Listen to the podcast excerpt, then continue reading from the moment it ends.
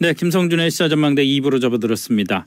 2004년이죠. KTX 개통과 함께 승무원들이 입사를 했고 또 2년 뒤에 해고를 당한 뒤에 소송이 시작됐습니다. 1심과 2심에서는 부당 해고다 이렇게 판결을 했지만 대법원 판결이 뒤집어지면서 해고가 확정됐습니다.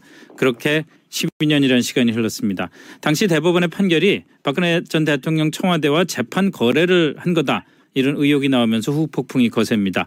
KTX 해고 승무원들이 어제 대법원을 찾아가서 기습 시위까지 벌였고요. 오늘은 김명수 대법원장 비서실장과 면담을 가졌습니다. 어떤 얘기가 오갔는지 좀 알아보겠습니다. 김승하 KTX 승무원 지부장 전화 연결돼 있습니다.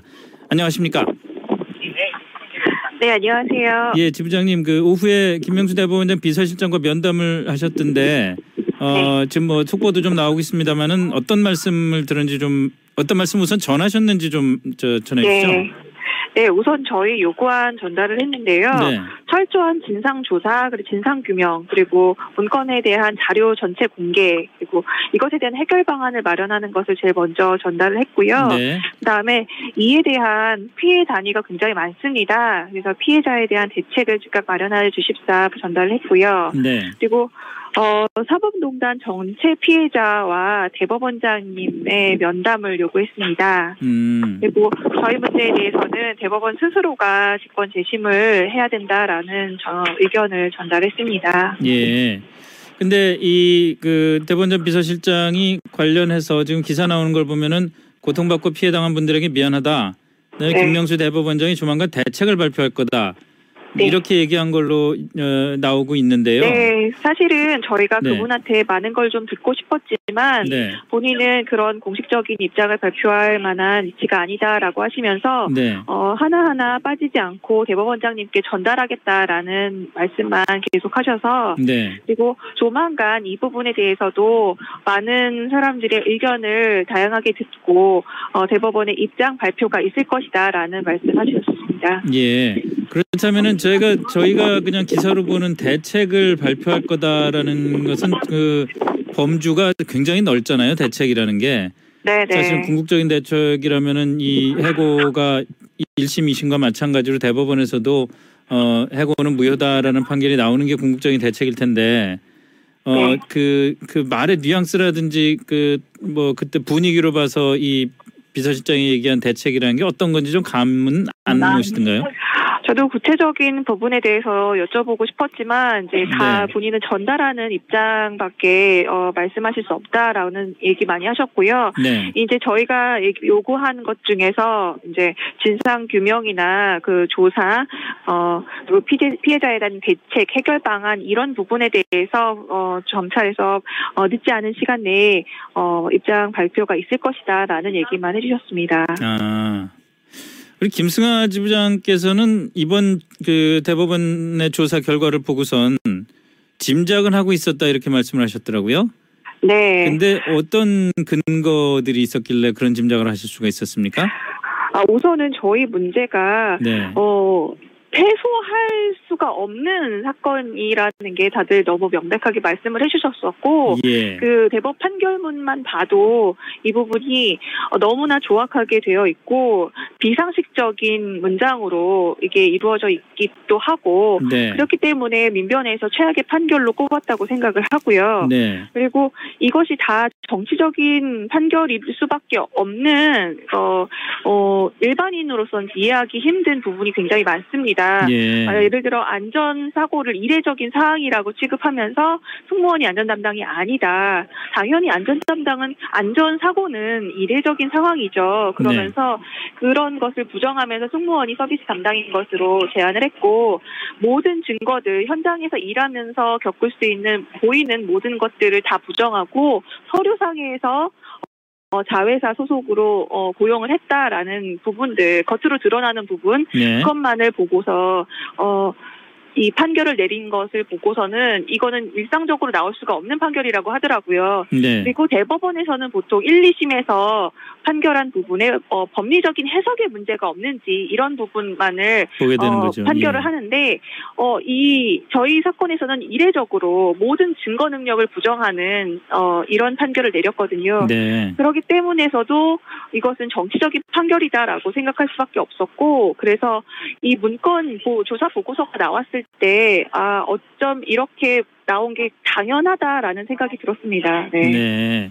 그 지금 말씀하신 것들은 이제 어떤 판결문의 내용이라든지 이런 걸 네. 중심으로 추측을 하신 거고 혹시 네네. 뭐그 외에 어, 의심할 만한 정황적인 증거 같은 것들은 혹시 확보하신 게 있습니까? 어, 다른 정황적인 증거는, 네. 어, 저희가, 어, 뭐 정치권을 만나면서 이제 뒤로 듣는 얘기들 뿐이었고요. 뭐 구체적인 저희가 증거를 수집하지 못했습니다. 어떤 네. 얘기를 들으셨나요? 정치권 분들과 만나면서? 아, 이 부분이 어, KTX 승무원 문제를 해결하면은 다른 비정규직 문제, 다른 노동 사건들에 대해서 어, 굉장히 여파가 클 것이다. 예. 그래서 어, 이 부분을 해결할 수가 없다. 어, 그래서 철도공사에서 굉장한 로비를 했었고 로펌에서도 굉장한 로비가 들어갔었다라는 얘기만 들었습니다. 네. 네. 그러니까 이게 어떻게 보면은 그 비정규직 문제를 다루는 네. 중심적인 그 판결이 될 수 있기 때문에 판례가 될수 네. 있기 때문에 그좀 신경을 써서 다뤄야 된다. 뭐 이런 류의 얘기가 오갔다는 뜻으로 이해하면 되겠습니까? 네, 실제로 저희 우리 판결 때문에 다른 비정규직 어, 네. 서비스 노동자들한테 굉장히 안 좋은 선례로 작용하고 있다고 들었습니다. 네. 이 결국 수사가 시작될 수 있느냐가 사실은 관건이 될 것 같아요. 근데 네. 만약에 수사가 진행이 된다면은 어, 어떤 것부터 좀 확인이 돼야 된다고 보십니까?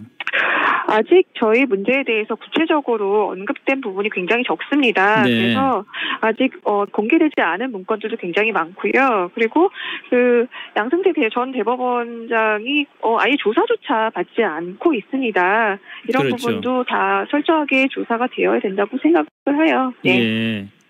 그런데 말이죠. 지금 뭐 수사 자체도 사실 그렇게 어, 쉽게 되긴 되지 않을 것 같다라는 얘기들도 나올 네. 뿐만이 아니라 네. 어, 만약에 그 뭐 수사 결과가 어떻게 나오든 간에 대법원 판결에 대해서 사법 절차에 따른 구제 이거는 참 그 좀 쉽지가 않을 거다 이런 얘기가 나오더라고요.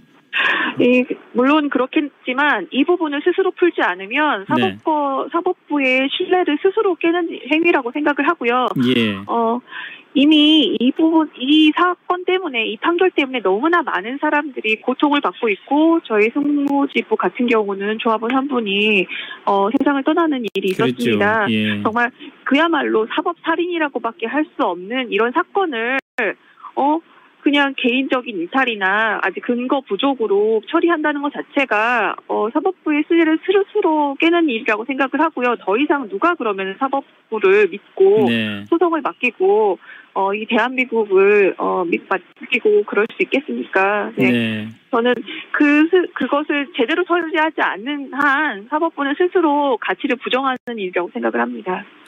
당시 대법원 판결이 나고 나서 그, 그 해고된 승무원들 모두가 빚더미에 앉았다고 그러는데 네. 어떤 상황이 벌어진 겁니까? 1, 2심에서 저희가 승소를 하면서 1심 판결 때 네. 어, KTX 승무원은 철도공사 직원이 맞다라는 판결을 받으면서 네. 직원이 맞으니까 직원이 어, 철도공사가 해고 승무원에게 임금을 지급해야 된다라는 임금을 판결이 지급해야 나왔습니다. 네. 그러면서 지급받았던 임금이 대법원에서 이제 뒤집히면서 받았던 임금이 전부 어, 부당이득이 되면서 예. 각자 한 1억 원에 가까운 아이고. 빚을 지게 된 거죠. 네.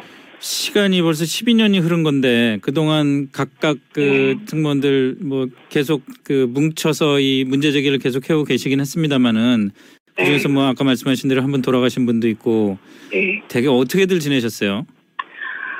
어, 지금도 서울역에서 지금 천막 농성을 네. 하고 있는데요.